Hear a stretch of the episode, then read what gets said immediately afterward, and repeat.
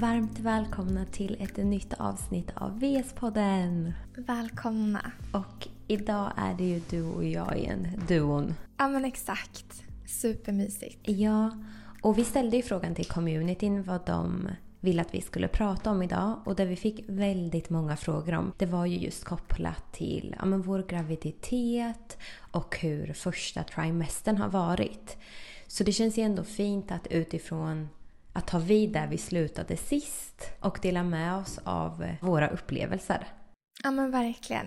Det blir en perfekt eh, uppföljning på vad som var liksom nästa steg i våra resor. Ja, och det känns ju verkligen som att det här är ett ämne som är så viktigt.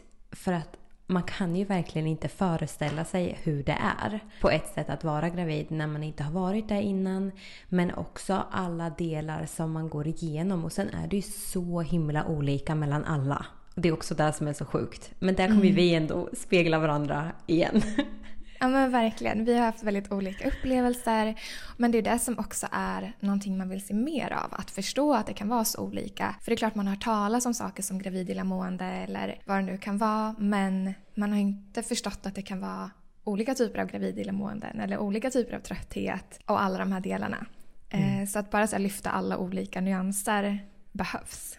Och verkligen. Och framför allt vilka verktyg man kan använda för att hantera de här olika sakerna. För att även om både du och jag har upplevt till exempel gravidillamående har vi behövt tackla det på helt olika sätt. Exakt.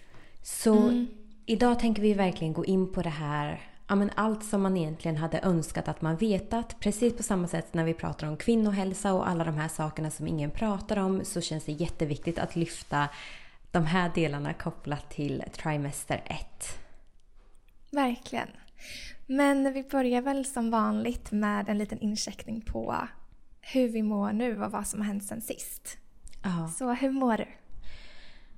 Ja, det har varit utmanande veckor för mig. Eh, sen vi poddade sist så jag fick ryggskott dagen efter. Och sen så när det började försvinna så blev jag sjuk. Mm. Ja, det har verkligen avlöst varandra. Ja, och sen så har jag ju mått brutalt illa på det här. Så det har verkligen varit en tid att nej men bara kapitulera på ett sätt. Att det, situationen ser ut som den gör och att verkligen bara släppa taget och tillåta sig själv att vila för det har verkligen inte funnits utrymme till så mycket annat. Så jag tog ju faktiskt om en två dagar förra veckan och var verkligen sjuk för det var så här, det går inte. Nej. Men i efterhand kan man ju ändå se att det finns ju en gåva i allting och jag är så tacksam nu när jag börjar må bra. Alltså herregud. Det är ju livet. Ah, så skönt. Ja. Men du, vilken vecka är du i nu så att alla får en uppfattning? Eh, vecka 16, 15 plus 3. Så jag går in i vecka 17 på söndag. Mm, wow. Och vilken vecka är du i? Vecka 21. Mm. Och vecka 21, vart i vecka 21? Eh, vad kan det vara, 20 plus 3 kanske? Mm. Någonstans där. Mm. Ja, så att de senaste veckorna så har egentligen sjukdomar och annat avläst varandra för dig. Alltså jag tyckte så synd om det. Det har verkligen varit ja, men så här, utan, utan paus. Ja, men jag pratade till exempel med Diamantis om det här och han sa det. Han bara Sanna, du behöver vara i din feminina energi. Och även om jag tycker att jag har varit det, för att det har varit ett så stort skifte bara i hela graviditeten, att men sakta ner så vi jobbar ju otroligt mycket. Det är ju någonting vi gör och att man vill få in vissa saker. Så det är ju verkligen en påminnelse om att det här är en tid för förändring och att man behöver göra saker på andra sätt. Men också att det händer så, så mycket i kroppen. Med till mm. exempel ryggskottet, att ja, men ligament blir lösare, saker händer med muskulaturen. Men det är klart att man känner när det händer, bara jag skulle plocka upp en tröja. Hur mm. är det här rimligt? Ja, verkligen. Men det är som du säger också det här med feminin energi. att Även om man kanske, och du speciellt har övat på det innan och känner att du är mer i det. Man märker verkligen att en graviditet kräver ju det på en ny nivå. För ja. att kroppen är, det, det sker så mycket och man måste verkligen få en respekt för det och våga kapitulera för det. För att som sagt, man jämför sig fortfarande med det här maskulina samhället, vad kanske ens kille klarar av eller hur alla andra kör på i ett visst tempo. Men ens kropp är någon helt annanstans och det är någonting så fint i att ja, men, låta kroppen få vila i det och göra det den behöver och låta det ta plats. För det är det som man inte riktigt gör. Även om man kanske gör det i små saker så kan det ju krävas i en större utsträckning än vad man är van vid. Mm. Och det är ju verkligen att kroppen visar ju så tydligt när man behöver göra det. Men jag var mm. också på, det här har jag inte sagt till dig, men jag var ju på akupunktur för gravid illamåendet i förrgår. Just och, det, berätta. Nej, och det hon sa, eh, för då frågade hon hur har du mått? Och då sa jag ju, jag, jag har gått igenom det här. Och förra gången jag var där hade jag mycket hetta i kroppen. Och då sa hon, en vanlig biverkning när man gör akupunktur och man har mycket hetta. Det kan vara att man blir sjuk eller man får influensasymptom. För det är kroppens sätt att göra sig av med hettan genom att till exempel ah. få feber, bli sjuk. Och jag bara... Makes sense. Ja, så att förmodligen, så enligt henne var ju också det här en form av utrensning. Mm. Vilket också makes so much sense. För att när hon kollade Verkligen. på tungan och allting så sa hon det. Hon bara, du har inte alls lika mycket hetta kvar i kroppen. Så det är ändå coolt. Mm, ja men då har det verkligen förändrats på de veckorna. Ja, så det var ju säkert en mening. Så det är ju verkligen det här att finna acceptans i det som är och våga släppa motståndet till att saker ser ut som det är och se vad finns det för gåva i det här och hur kan jag använda det här som en möjlighet. Verkligen. Och låta graviditeten få ta första, första rum. Mm. Att bli det man prioriterar i första hand. Verkligen. Men hur mår du? Vad har hänt sen vi poddade sist? Sen sist så, jag mår bra. Eh, men sjukt nog så åkte jag också på en eh, ryggsträckning. Tanterna. Alltså ja. verkligen. Det är också så här, nu är man 30 plus. eh, och det var precis samma sak. Jag vaknade, gick upp, skulle göra frukost, böjde mig ner för att hämta typ en tallrik i en låda och det bara sträckte till i hela ländryggen. så jag bara, okej okay, det här är ju inte sant. Det hände typ en och en halv vecka efter dig eller någonting. Um, och det här är också en påminnelse om för i höstas så hade jag problem med ländryggen och också gick i hos en kiropraktor ett par gånger och ja, det var ju samma område som gjorde sig påmind. Men, eh, ja, men som du säger, man får ju bara ja, kapitulera för det och se vad det finns att ta med sig från att vad är det min kropp säger mig. Och är det någonting som jag blev påmind också av min kiropraktor när jag var där var ju just att att vara stillasittande och sitta framför datorn och jobba 8-10 timmar om dagen, det är inte vad kroppen ja, vill ha. Så ja, men en påminnelse om att ta pauser, sträcka på sig, göra enkla stretchningar, gå fler promenader. Små saker som gör så stor skillnad och bara de här dagarna när jag gjort det så känner man ju en så stor skillnad. Mm. Och det är så viktigt för att ta med sig oavsett vart man befinner sig i livet. För just det här att ibland har man en föreställning att en promenad ska vara någonting som är en timme för att det ska vara någonting. Men att en promenad kan vara tio minuter. Bara för att få komma ut, få luft, få skifta perspektiv, andas. Verkligen. Och bara så här, få limsystemet att komma igång så att det inte kloggar fast på de ställena där det kanske är ja, lite spänt och lite inflammation på gång. Utan att få alla vätskor att flöda. Mm. Mm. Yes, men skönt att höra att du är på en bra plats. Och jag är så nyfiken och alla som lyssnar säkert också. På, kan inte du berätta bara din trimester 1 hur har den varit och vad har du upplevt?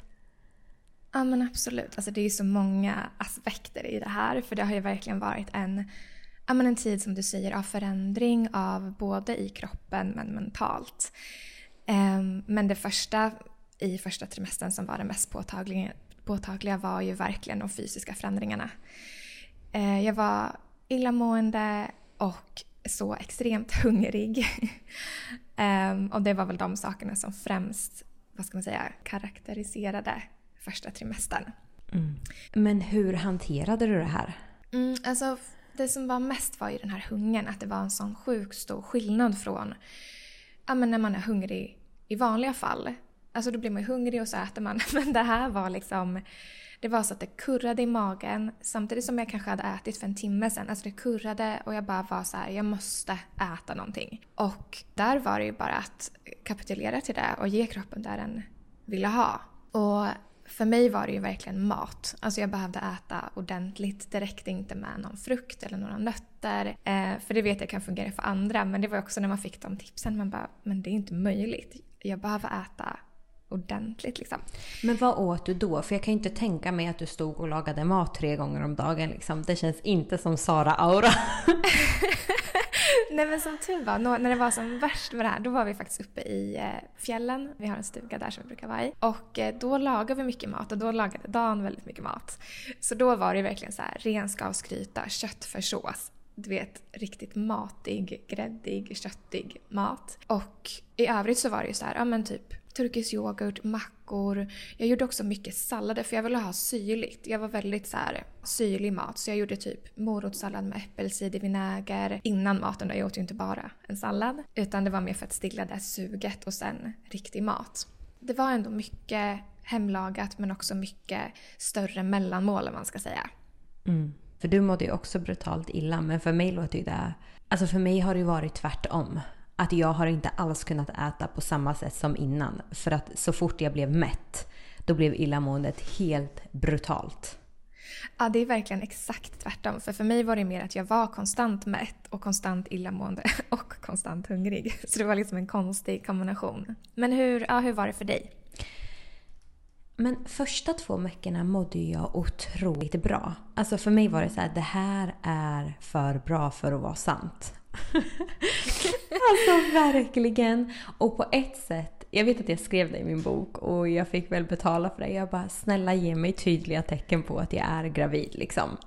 Eh, och då tänkte jag så här, jag bara, men illamående, ja men jag kan ta det. Be careful what you wish. ja men verkligen så här, vad manifesterar man? Och jo, jag manifesterade in det. Men i slutet på vecka sex så kom ju verkligen illamåendet och det var helt galet. Och i samband med det här så hade vi hittat mögel i vår lägenhet. Och det här var ju liksom andra veckan vi visste att vi var gravida och vi vet ju hur mycket mögel påverkar ja, inte hälsan. Eh, och Oliver var sjuk och alltså mådde skitdåligt. Så att det var verkligen så här, vi måste ta oss härifrån. Och isländska marknaden är som Stockholmsmarknaden så det var så här, hur löser vi det här? Så att i det här var det också två flyttar. Och sen blev jag också sjuk. Du blir aldrig av med flyttarna. Nej, alltså. Det är alltså. sjukt hur mycket ni har flyttat sista året. Det är helt orimligt. Så att uh. då började ju illamåendet och till en början kunde jag ändå känna en form av tacksamhet. Okej, okay, men det här är ändå ett tecken på någonting. Och sen blev jag sjuk mellan vecka sju och nio. Så i samband med det så blev ju allting värre. För det har jag också känt nu när jag var sjuk. Att symptomen blir värre när kroppen får jobba med någonting annat. Mm. Så att, ja men verkligen otroligt illamående och trötthet. Ja, men hur fick du hantera illamåendet? För som sagt, för mig så var det ju att äta konstant när jag kände att illamåendet kom. Det var det enda som liksom dämpade illamåendet. Ja, hur var det för dig? För jag kände igen det där med extrem hunger, men det var verkligen första två veckorna. Då var det alltså, jag var ett hål. Jag ville bara äta, jag var tvungen att äta ordentliga mellanmål och jag åt så mycket mat. Men sen när illamåendet kom, då var det mer att kroppen signalerade så tydligt vad den ville ha. För mm. suget, ja men det känner jag igen. Ja, för suget för mig har varit, det varierar från dag till dag. Jag kan vara sugen på någonting och dagen efter vill jag aldrig se det igen. Mm. Ja, det där hade jag också. så det är också så oförutsägbart. Och på ett sätt är ju det häftigt att bli så inkännande och så för mig handlade det mer om okej, okay, vad kan jag äta som känns okej? Okay? Och egentligen kändes ingenting okej. Okay. Det var ingenting jag var sugen på. Men jag försökte ändå tänka på att okej, hur kan jag balansera blodsockret? För att gravid illamående kan ju vara connectat till blodsocker. Men alltså vissa gånger, det var inte möjligt heller. Nej. Men jag försökte ändå tänka på typ frukosten. Okej, men försök få i mig någon form av fettkälla. Kanske för ett tag så, eller någon dag funkade gröt. Att då knäckte jag i ett ägg och och eh, hade lite nötter på. Så jag försökte ändå hitta vissa alternativ. Så egentligen, jag varierade jätte, jättemycket. Och sen, jag har ju ätit saker jag inte har ätit på hur många år som helst. Vad kan det vara för något då? Ja, men dels bröd. Och vi bodde på ett Airbnb en vecka och de hade ett litet fik med typ surdegsbröd och soppa. Och typ olika mm. röror. det var så sjukt. Så i tre dagar cravade jag det här, så då åt jag det varje dag och sen så blev det ju stopp. Så då kunde jag, nu kan jag inte ens tänka på det liksom. Ja, du blev förstoppad. Nej, alltså, nej stopp i så här illamående, men jag blev också förstoppad. Jag trodde mer förstoppningen, ja. för jag vet att du sa det om brödet just. Ja. Nej, men... Att det har varit en av anledningarna att du inte har ja, velat äta det. Exakt. Men under typ tre fyra veckor så åt jag ändå bröd för att det var det jag var sugen på men inte på en daglig basis. Men när suget verkligen kom så åt jag det men det var också, alltså jag har ätit glass. Alltså det är någonting jag haft nu också senaste veckan, kokosvatten och glass. Och det är så här, mm. att bara lyssna in. För jag är ju ändå så här, jag vet att inte jag mår jättebra av socker. Jag vet att jag inte mår jättebra av gluten. Men ärligt talat, jag har liksom bara släppt taget om det och det är klart att över, över en dag så försöker jag få i mig näringsrik mat. Men i det stora hela så är det så här, men vad, kroppen signalerar någonting, okej okay, jag lyssnar på det. Men också att bara att jag ätit jättemycket mer kolhydrater för det har känts mycket lättare. Och jättemycket mer frukt. Mm. Ja, men frukter känner jag också igen mig Men jag tycker också det är så intressant det här med vad kroppen signalerar. För att ja, men som vanligt så var det exakt tvärtom för mig. Men jag är också normalt sett mer sugen på sötsaker, bröd. Men under första trimestern Alltså jag var inte sugen på sött överhuvudtaget. Jag var bara sugen på syrligt, salt, asiatisk mat och sen apelsin, frukt verkligen. Alltså jag åt så mycket apelsiner på ett helt sjukt sätt. ja, men hur häftigt det också var att då var det mer som att ja, men det var inte någonting kroppen ville ha just då. Den behövde andra saker. Och en sån sak var ju också att jag hade järn och B-vitaminbrist. Och hur häftigt det är då att kroppen signalerar du behöver äta kött. Mm. För jag var verkligen sugen på ja, men så här, kött av olika slag. Och jag tror att vi åt någon vegetarisk rätt någon dag och det var så här, jag blev inte mätt för fem öre, kroppen kändes inte nöjd. Jag var tvungen att äta ett annat mål direkt för att jag bara det här ger mig ingenting. Liksom. Så det är så kraftfullt och just det här att det är så olika för alla. Mm. Ingenting är rätt eller fel. Men det känner jag ändå igen mig. Att jag, alltså mellan vecka 6 och kanske vecka 15 har jag inte egentligen varit sugen på sött. Nej. Alltså typ ingen bananglass, inga, inte choklad. Choklad för mig var såhär, nej men fy. Mm. Men nu börjar jag känna, och det här kan ju också vara connectat, för senaste typ två veckorna har jag känt otroligt sug för glass. Vilket är så helt sjukt. Men det kan ju vara kopplat till hettan i kroppen.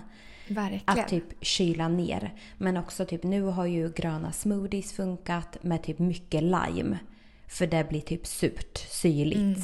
Men så att egentligen om man kollar på trimester 1, där jag kan känna är att när det kommer rent fysiskt så var det ju väldigt mycket illamående.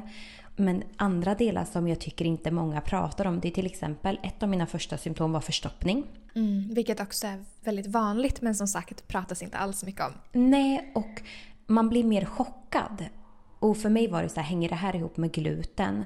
Och det är ju för att progesteronet ökar och progesteronet gör ju att saker saktas ned i kroppen. Så även tarmrörelser.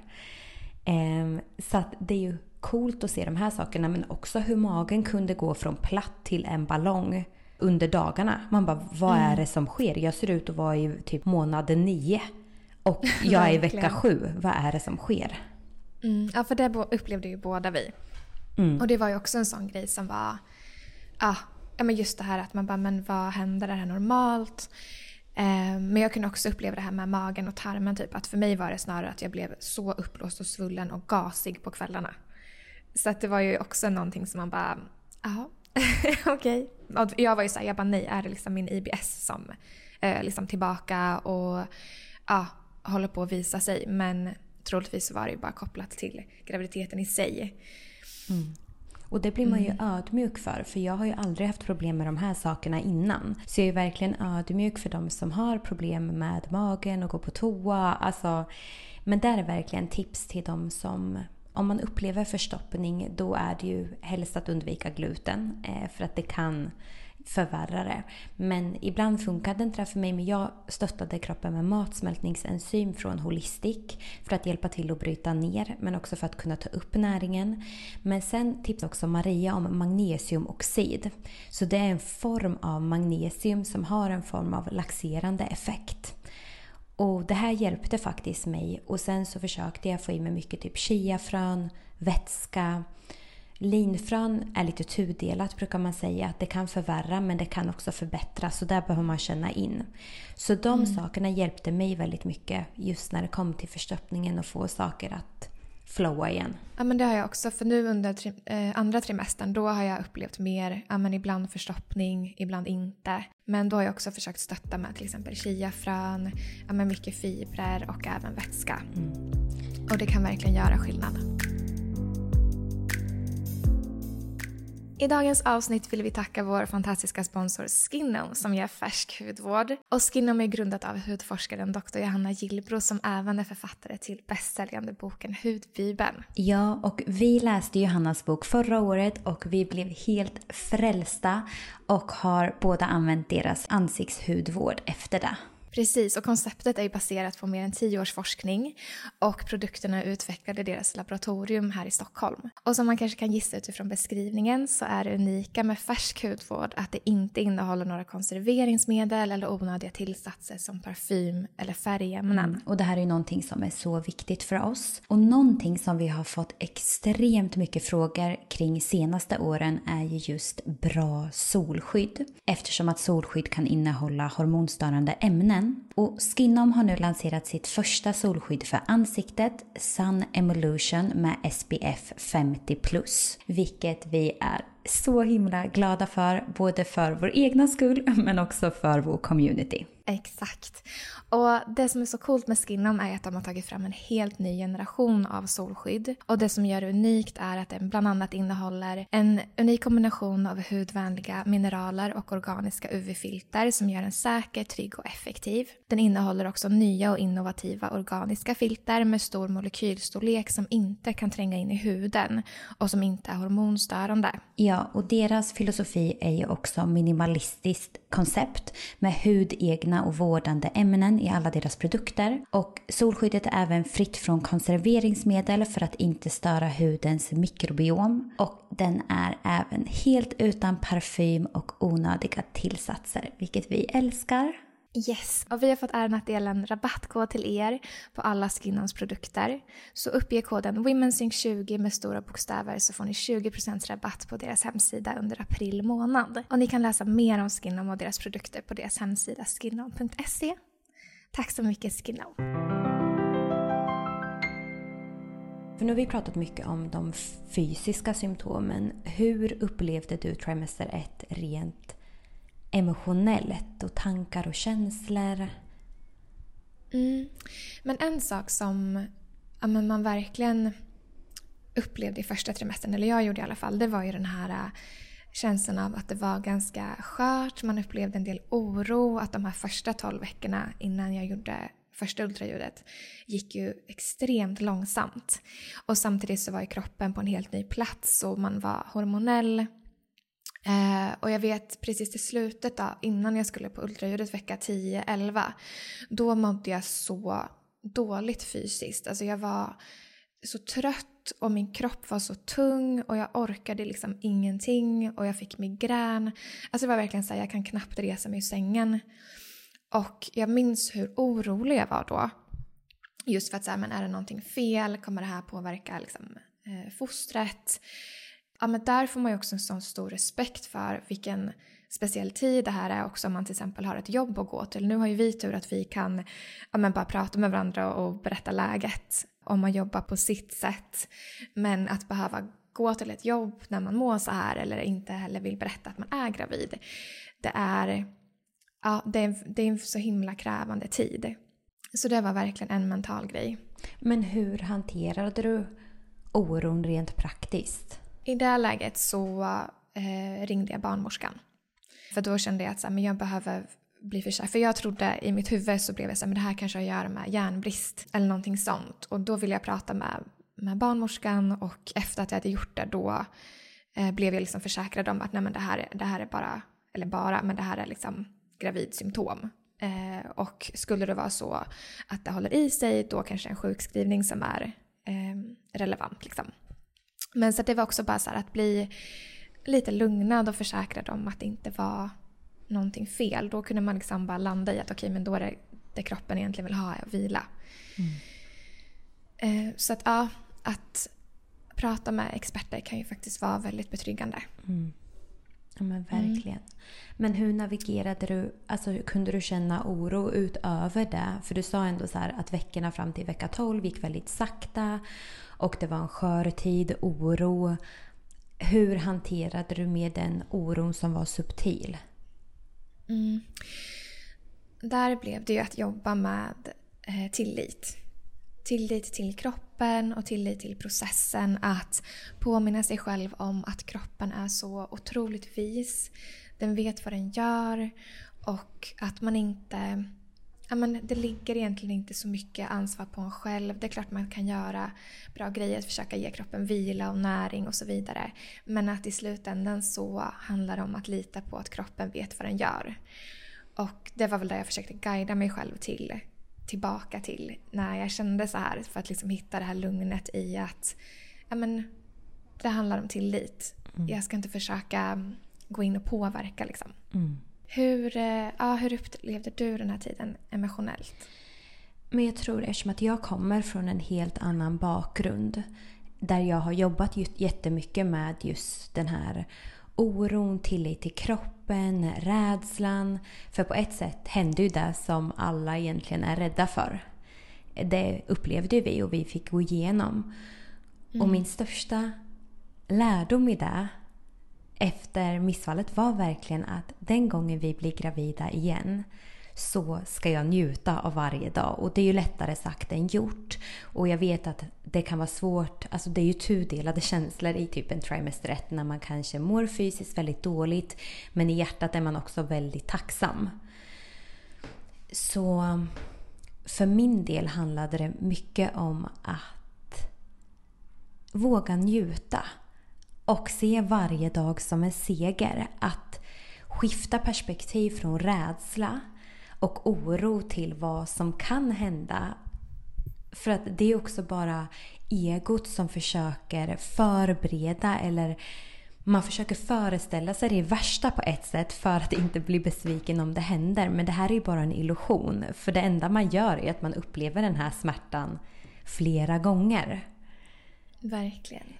Men kände du att du kunde, att du redan var i det eller kände du att du många gånger fick amen, plocka upp det och påminna dig själv om det? Hur, var, hur kändes det liksom från dag till dag? Var det mycket fram och tillbaka i det? På ett sätt är det ju enkelt att tänka saker innan man är i dem. Att så här vill jag hantera dem. Men jag hade ju också på ett sätt byggt upp en fundamental trygghet, tillit där jag hade jobbat med de här delarna. Att verkligen ha tillit till kroppen och processen. För en graviditet handlar ju om någonting mycket större än vad vi vill. Utan i slutändan så kommer det bli på ett sätt som det är menat att bli. Att vi kan inte styra de här sakerna utan man behöver öva sig i ovisshet och ha tillit till att det som kommer ske kommer att ske. Och det är någonting som är väldigt utmanande för att vi är så vana i det här samhället att kunna kontrollera eller påverka saker genom att vara dedikerad eller målmedveten. Men på det sättet känns ju verkligen en graviditet som att där behöver man lära sig att leva i ovisshet. Och eh, Så för mig handlade det mycket om att jag visste kärnan och jag visste det fundamentala men sen när jag väl var gravid då är ibland det enklare sagt än gjort att praktiskt integrera de sakerna man vet. Så där fick jag ju öva mig mycket i att okej, okay, men nu dök den här tanken upp igen. Är den sann? Nej, den är ju inte sann för allting visar ju just nu på att jag är gravid. Så att våga vägleda mig till det. Och det här var ju någonting jag pratade mycket om med min mamma men också med Oliver. Att det han är väldigt eh, han är väldigt positiv, han ser aldrig problem. Han, han är verkligen så. Men där han ändå kunde hålla mig i och förstå typ att det vi har gått igenom, det har ju också gjort honom ödmjuk för vad som kan ske. Men där han verkligen var att han vägledde mig till att okej, okay, men nu ser allting bra ut. Så att alltså när jag kände att jag tvivlade själv kunde det bara vara skönt att säga så okej, okay, nu kom den här tanken. Nu vägleder vi oss härifrån. Hjälp mig typ. Så det kan också mm, vara skönt. Mm, verkligen. Men också för mig handlade det mycket om att typ så här, jag skriver ju mycket. Alltså typ i böcker och så. Eh, så att visualisera och affirmationer till att känna att så här, bebisen mår bra, jag mår bra, jag har tillit till det här. Och vi gjorde ju tidigt ultraljud i vecka sju. Och då skrev jag mycket veckorna innan att så här, tack för att eh, alltså, hjärtat slår och allting ser bra ut. Alltså det här var mitt mantra. Att så fort det dök upp en annan tanke eller känsla av oro så vägledde jag mig till den. Um, mm, vad fint. Så det är ändå någonting att här, för att försöka skifta perspektiv om man känner mycket oro. Istället för att fokusera på det negativa, försök samtidigt som att så här, tillåt dem få finnas.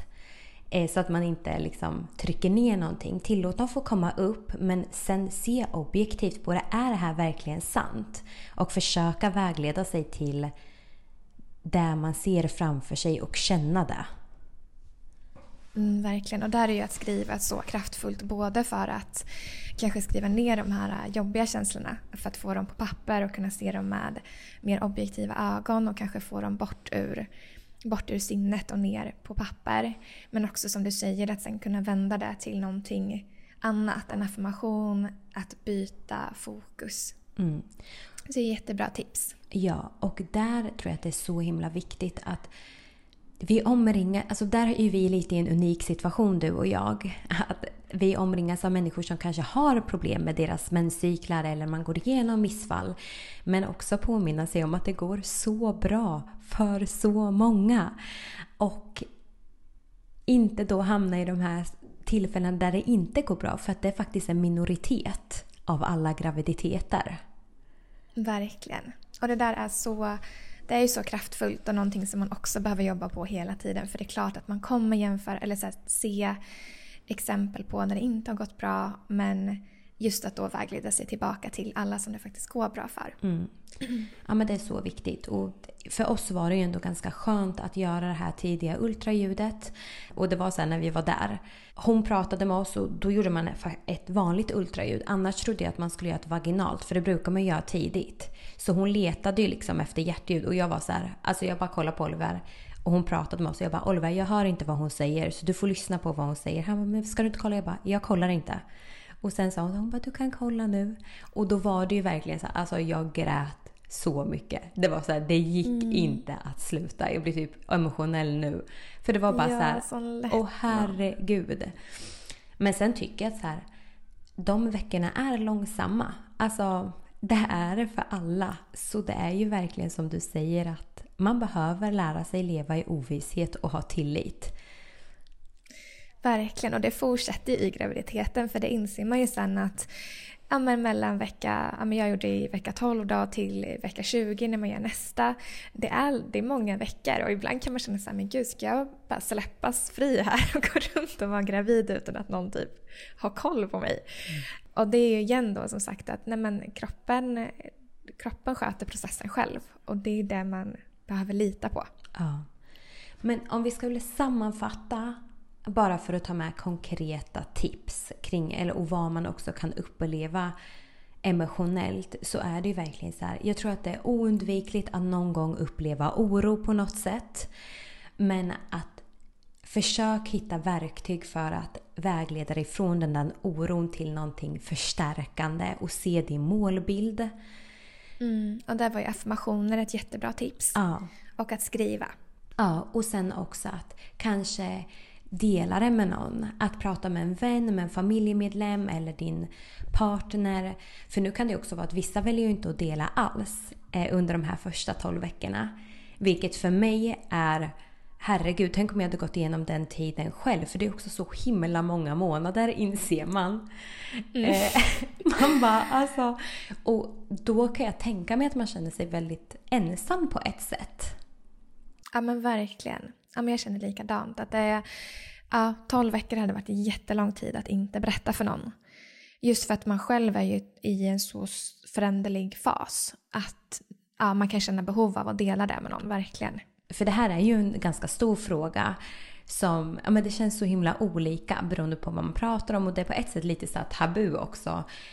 Att så här, ja men när ska man berätta för nära och kära och när ska man inte göra det? Och också när ska man gå ut med det? När ska man, alltså hur har dina tankar varit kring det här? Mm. Nej men initialt så har det varit att, precis som du säger, i och med att det är fortfarande ganska tabu och att man inte pratar så mycket om det så kändes det viktigt för mig att ja, men, våga prata om det och i alla fall berätta det för nära och kära. Eh, så vi valde att berätta det väldigt tidigt. Det var bara egentligen en vecka efter att vi hade fått reda på att jag var gravid. Så det var på julafton för då var vi med både min familj och Dans eh, mamma och syskon. Ja, men då valde vi att berätta det för dem då. Men det var väldigt läskigt för jag minns att jag kände när jag berättade så vart jag nästan mer stressad efteråt än vad jag blev glad och lugn. Och det hade jag nog inte förväntat mig alltså så innan jag hade tänkt på så det är klart jag ska berätta och det är bara bra om de vet att man kan dela det med folk. Men jag fick ta några dagar och landa i att och påminna mig själv om men varför berättar vi nu och vad innebär det om någonting skulle gå snett? Ja, men det, anledningen till att vi berättade var just att då kan vi även få stöd från familjen och de nära och kära. Och jag antar att den där oron kom upp just för att ja, men det kanske inte är, nu har det börjat bli vanligare men just att det inte alltid man berättar så tidigt och då känner man att så här, men gud, jag gör något fel, är det här en dålig idé? Plus att jag var väldigt hormonell just då. Så ja, men vi valde ändå att göra det då, det är jag jätteglad för nu. Även om det var, ja men så här, jag kände ändå att det var påfrestande de första veckorna när man själv kände sig så osäker. Mm.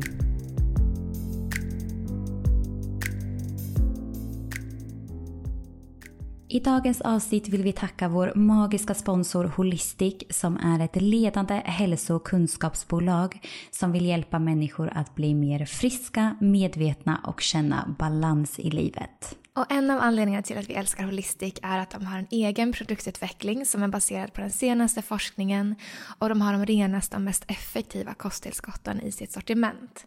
Och Sanna, vi båda har ju också en personlig koppling till Holistic där vi bland annat var med och tyckte till om deras nya grafiska profil. Ja, och min dröm innan vi startade WomenSync var ju faktiskt att jobba på Holistic för att jag älskar det de står för och vad de skapar. Och jag har använt deras produkter från och till de senaste åren. Precis. Och idag så vill vi tipsa om magnesium som är ett näringstillskott som vi själva använder varje dag. Och magnesium är med i över 300 olika processer i kroppen och har en viktig funktion när det kommer till vår menscykel. Det här är ju faktiskt någonting vi lyfter i Women's Sync-boken just med kopplingen mellan magnesium och PMS. Och det finns forskning som visat att intag av magnesium kan hjälpa till att minska eventuella PMS-symptom som exempelvis kramper, menssmärtor, migrän och vätskeinlagring. Och någonting som också är väldigt intressant när det kommer till magnesium är att det är ett näringsämne som förbrukas snabbt vid stress. Så det innebär helt enkelt att stressar du mycket så kan du göra av med mer magnesium. Och är det någonting vi verkligen ser så är det att många av oss upplever mycket stress i vår vardag och därför är det väldigt viktigt att få i sig tillräckligt med magnesium. Och vi har en rabattkod som vi vill dela med er. Med rabattkoden WomenSync15 med stort W får ni 15% rabatt på hela sortimentet på www.holistic.se. Tack Holistic för det här underbara samarbetet. Tack så mycket. Berätta, hur, hur kände du kring det och hur gjorde ni? Men första gången, då hade ju vi tänkt att inte dela. Eh, för att vi ville berätta, för vi skulle ju hem till Sverige i vecka 10 då, tror jag att det var. Så den enda som visste det var ju du och ja, men någon mer. Eh, för att vi ändå ville säga, ja men vi ville surprisa. Och det var väl en takeaway jag tog, tog med mig i det att nästa gång så kommer jag inte göra så här.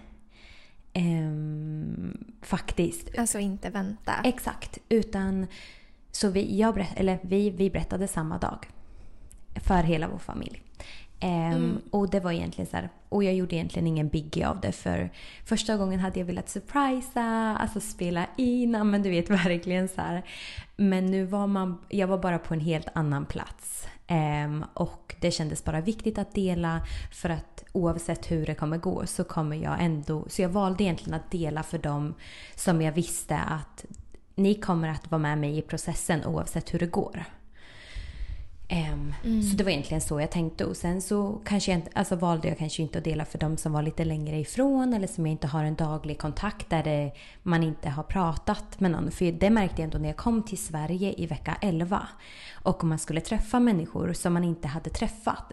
För mig kändes det så konstigt att inte dela då att man var gravid. Så jag tror att på ett sätt så blev det också enklare för oss att, jag, att vi var på Island. För att Ja. här träffar man ju inte så många.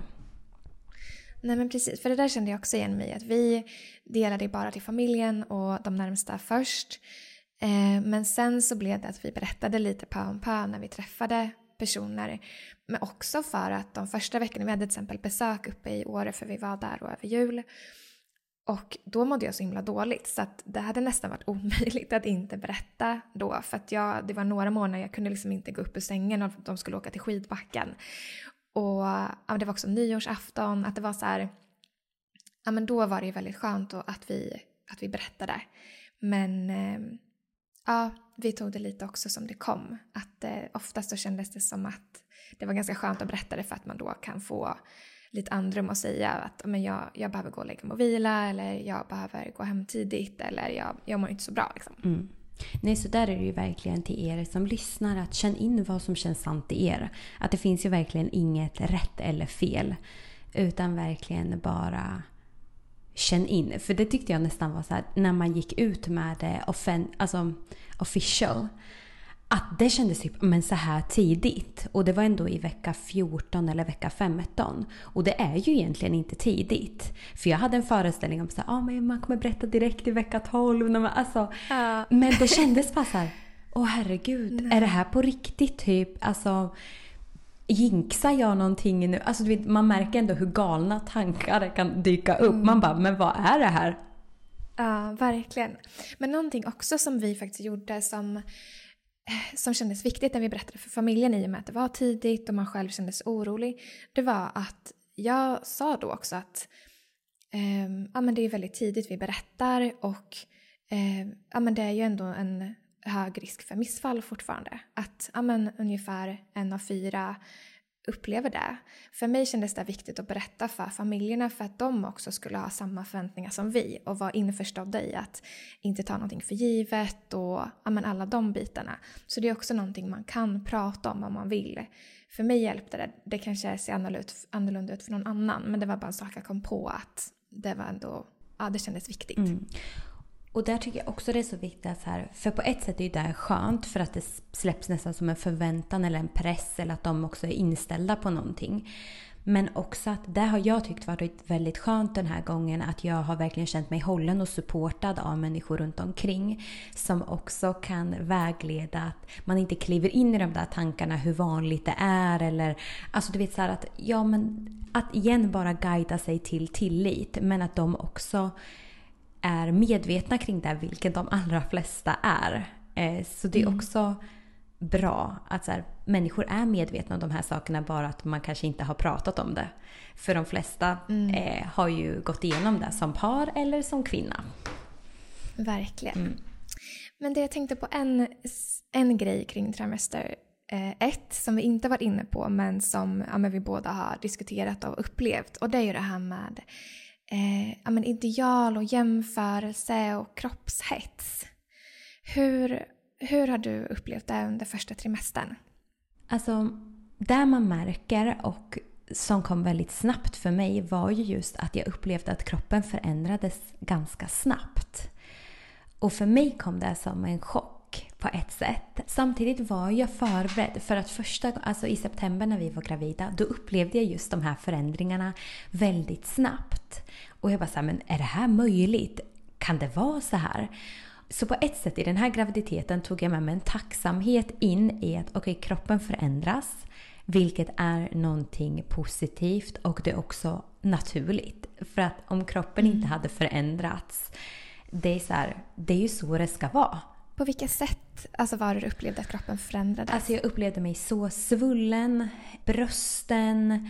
Och det är inte så att brösten bara blev superstora med värsta runda formen. Utan alltså jag och Oliver har typ drivit om att det ser ut som ni vet så här triangeltuttar som man hade när man, när man alltså precis fick bröst. Jag bara, vad är det som sker? Så det är ju mycket typ att ja, men man märker att saker och ting förändras, hur magen ser ut och där har jag haft mycket komplex kopplat till just magen. Så på det sättet har det varit väldigt fint att det, nästan från liksom vecka fem har jag känt så här min kropp förändras. Men det är också någonting som har varit utmanande för att jag, när man, det är så lätt att jämföra sig med andra människor och framförallt på sociala medier. Man ser eh, människor som går ut med graviditeter, de är i vecka 15, 17, 20 och deras mage ser ut som min mage gjorde i vecka 6. Man bara, vad, vad mm. är det som sker?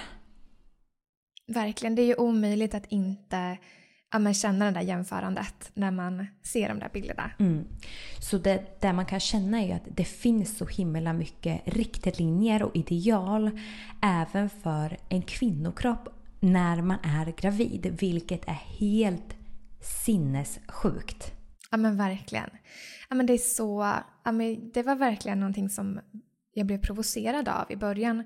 Just att till och med under en graviditet, inte ens då kan vi bara få vara ja, men personer med en kropp som förändras och att det är någonting helt fantastiskt utan även då ska vi behöva mötas av att vad som är normalt eller ideal och vad som inte är det. Att det fortfarande är så oinkluderande och snävt. Äh, det tycker jag är helt, helt galet. Alltså man har absolut hört om men allting kring när man blir mamma, att det är så mycket gör så här, inte så här och föräldrar hit och dit. Men att det börjar redan i graviditeten.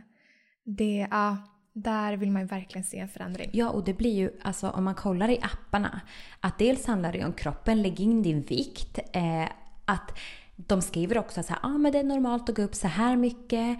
Det, alltså, redan där men också kopplat till just ät så här mycket, du ska inte mm. äta mer än det här. Alltså det är så himla mycket riktlinjer och pekpinnar för hur man ska göra vilket gör att man blir frånkopplad sin kropp. Så igen, istället för att connecta med kroppen och bli inlyssnande, vad behöver jag, vad känner jag? Så ska man utgå från en mall. Exakt. Och det, alltså det blir ju också så ja, men vad ska man säga, att det lägger så mycket typ skam och skuld på kvinnor också. För jag minns när jag läste i början av graviditeten när jag var så extremt hungrig och det stod i alla appar att du ska inte behöva äta mer än vanligt förutom eventuellt en extra frukt om dagen. Och att läsa det var ju som att, ja, men som att verkligen bli så här, det är något fel på dig för att så här borde det vara och du sitter och äter tre gånger så mycket som vanligt hur ofta som helst. Alltså det blev bara så här men okej, okay, är det något fel på mig? Är, jag, är det ovanligt att känna som jag gör? När det visar sig sen, för det här lyfte vi i Women's Sync, att det var så många som skrev och kände igen sig. Så att det är ju verkligen inte ovanligt utan det är helt naturligt. Och som sagt, kroppen signalerar ju saker av en anledning. Men att det då inte ens nämns att många kvinnor upplever det här. Hur kan man tänka då eller vad kan vara bra tips då? Det är, ja men som sagt, det är så snävt och så utdaterat på ett sätt. Mm. Men hur har du upplevt, för du har ju också delat att du har känt att kroppen förändrades nästan direkt. Kan inte du bara Verkligen. berätta liksom vad, vad, du tänker kring det? För jag tror att det är så många som går i sin ensamhet. Jag kan nästan känna nu, vilket är helt sjukt och det är därför jag lyfter det. Att i vecka 16 kan jag känna så här, äh, ska jag se ut så här? Alltså ska jag ha en mage nu? Och den kan ju också mm. vara så här, när jag vaknar så, ja. Men på kvällen så jag kan känna att den är gigantisk. Och att man igen då börjar jämföra sig. Är det här normalt? Är det inte normalt? Ska man se ut så här?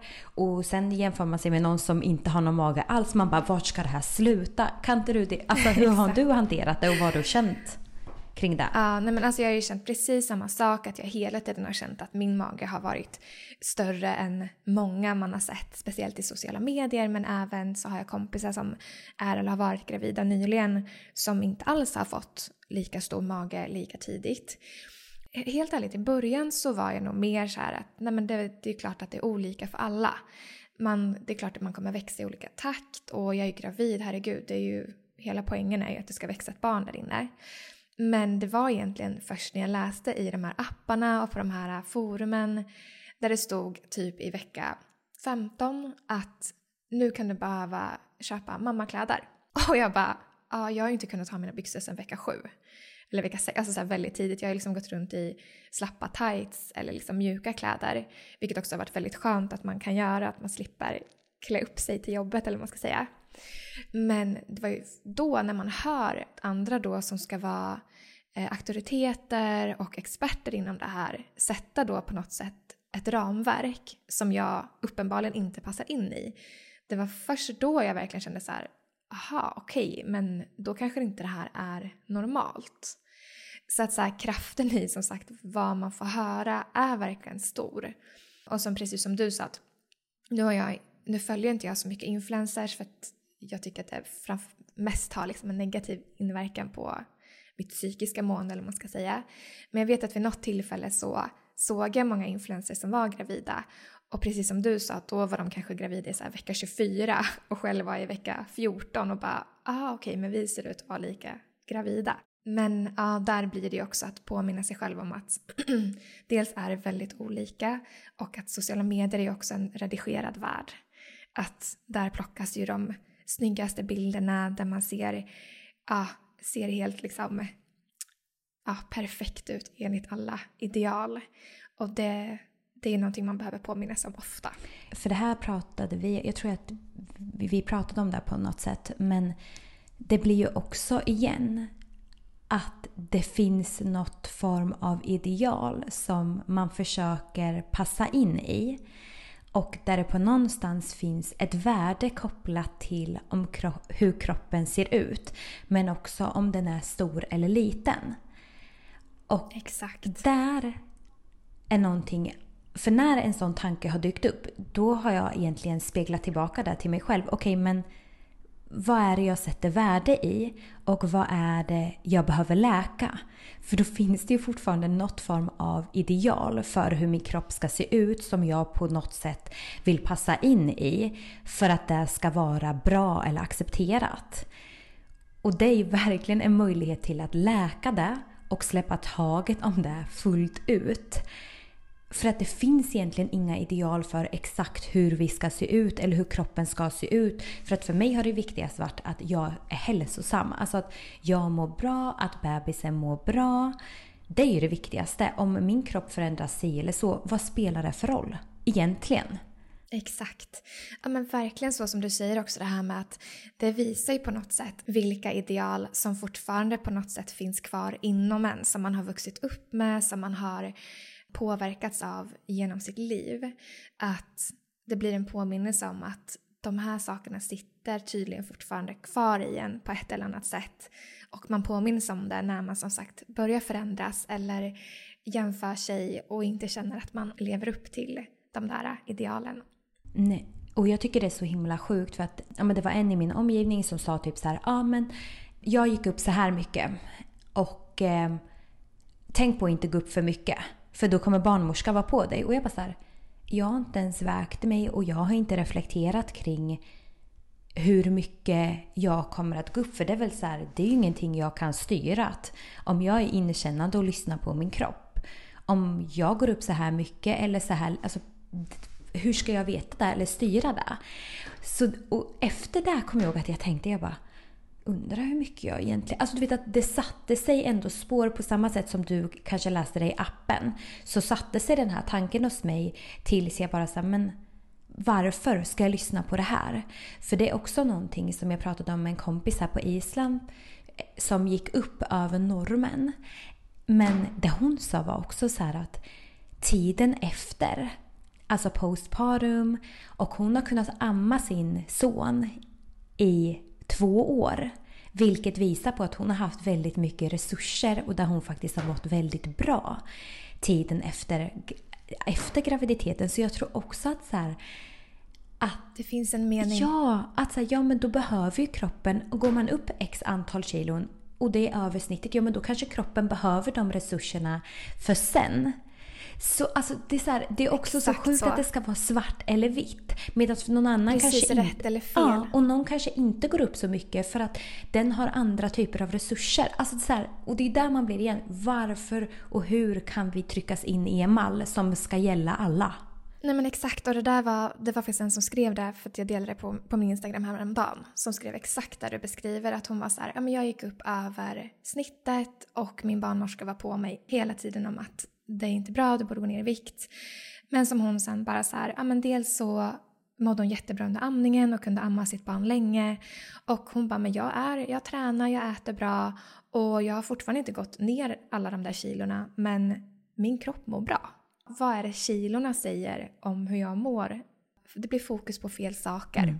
Så egentligen så här, då ska Verkligen. man gå en graviditet och vara conscious över vad man äter, hur man rör sig för att man ska gå ner eller inte gå upp så mycket och att man ska vara i sin form efter en graviditet. För det här är någonting som vi behöver verkligen gå in på mer framöver med just det här med trimester 4 och postparum och hur det också är så himla maskulint sett där man definierar framgång eller värde att kvinnan kommer tillbaka så snabbt som möjligt eh, in i form eller att man ska mm. göra saker direkt efter förlossningen. Så här, ah, jag var ute på stan efter fyra dagar och jag träffade alla människor och jag började göra det här. Medan i många böcker och framförallt i österländsk medicin så pratar man om de här 40 heliga dagarna. Där man egentligen bara så här, du ska ligga i sängen, du ska connecta med ditt barn, med dig själv för att kroppen ska hinna verkligen läka, läka, läka. Så det är också så här, alltså sjukt som vi inte har kommit men som säkert kommer att komma nu i efterhand sen, alltså när man har fött. 100%. Där de här sakerna tar plats. Ja, för det märker man ju redan liksom vad som dyker upp i ens flöden och man ser träningsvideos på så här kommer du form efter graviditeten och så här fort gick det för mig och eh, gör de här sakerna för att det ska gå lika fort för dig. Att det är ju exakt det som är fokus. Och det, ja, det är så skevt. Mm. Egentligen till er som lyssnar, och det här är ju någonting man kan applicera på hela livet när det kommer till just ideal och samhällets normer på hur man ska se ut, exakt vad man ska äta. Att det finns inte. Utan att när vi triggas av saker så är det ju verkligen en möjlighet till att läka den bilden man har på ett djupt sätt. Och det är ju supersvårt för det är inte bara vårt eget ansvar utan det är ju att vi har indoktrinerats i det här och vuxit upp i det här. Precis, och det folk runt omkring en pratar om och fokuserar på och ja, man blir ständigt vad ska man säga, intryckt i de här mallarna. Men som du säger att ja, fortsätta påminna sig själv om varför känner jag så här, vad kommer det ifrån egentligen och vad är viktigt på riktigt för mig. Ja, och att saker kommer ju i olika, alltså så här, Jämför dig inte med någon annan. Är det så att du har en mage i vecka 7, ja men då har du det. Men har du det inte förrän vecka 20, för en av dina kompisar har ju upplevt tvärtom. Och det är också mm. där hon inte har upplevt att hon har haft någon mage och då blir det ett problem. Så det är så här, hur passar ja, man in? Nej men verkligen, för då har ju hon istället fått frågan Ja, men när ska din mage börja synas och har du någon mage än och får man se? Alltså, vilket inte heller är superkul. Mm. Då blir det precis tvärtom. Så det är verkligen som sagt inget är ju mer rätt eller normalt än det andra. Men just att allt ska få ta plats och allt ska få utrymme och vara accepterat. Mm. Så egentligen kan man ju säga, om man sammanfattar allt det här, att det här är en röd tråd i egentligen alla olika delar i livet av att vara kvinna. Att det är samma sak i tonåren. Att saker kommer att ske olika snabbt och vi kommer ha olika former. Det kommer vara ja, men, likadant i ens fertila år. När man blir gravid, klimakteriet.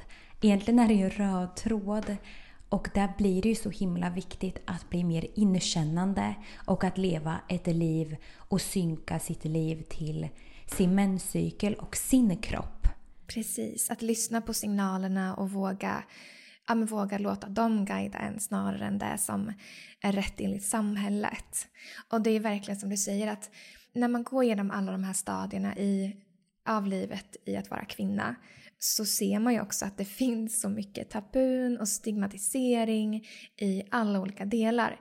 Så att, att fortsätta våga bryta dem och prata om de här sakerna och dela upplevelser är ju det som skapar skillnad. Ja, för när jag tänker på det nu då är det så här, vad som egentligen karaktäriserar varje del i att vara kvinna. Det är ju på ett sätt att vad som värdesätts och anses som framgångsrikt, det är ju mycket kopplat till det maskulina. Att saker mm. inte får vara cykliska eller förändriga. Precis, att det ska finnas ett rätt sätt, ett ideal, ett sätt hur man ska se ut och agera och vara och känna. Mm. Och det här är ju helt frånkopplat från hur vi är skapade. Mm, verkligen helt frånkopplat det feminina och det cykliska. Mm. Jag tycker ändå att det var bra avslutande ord faktiskt.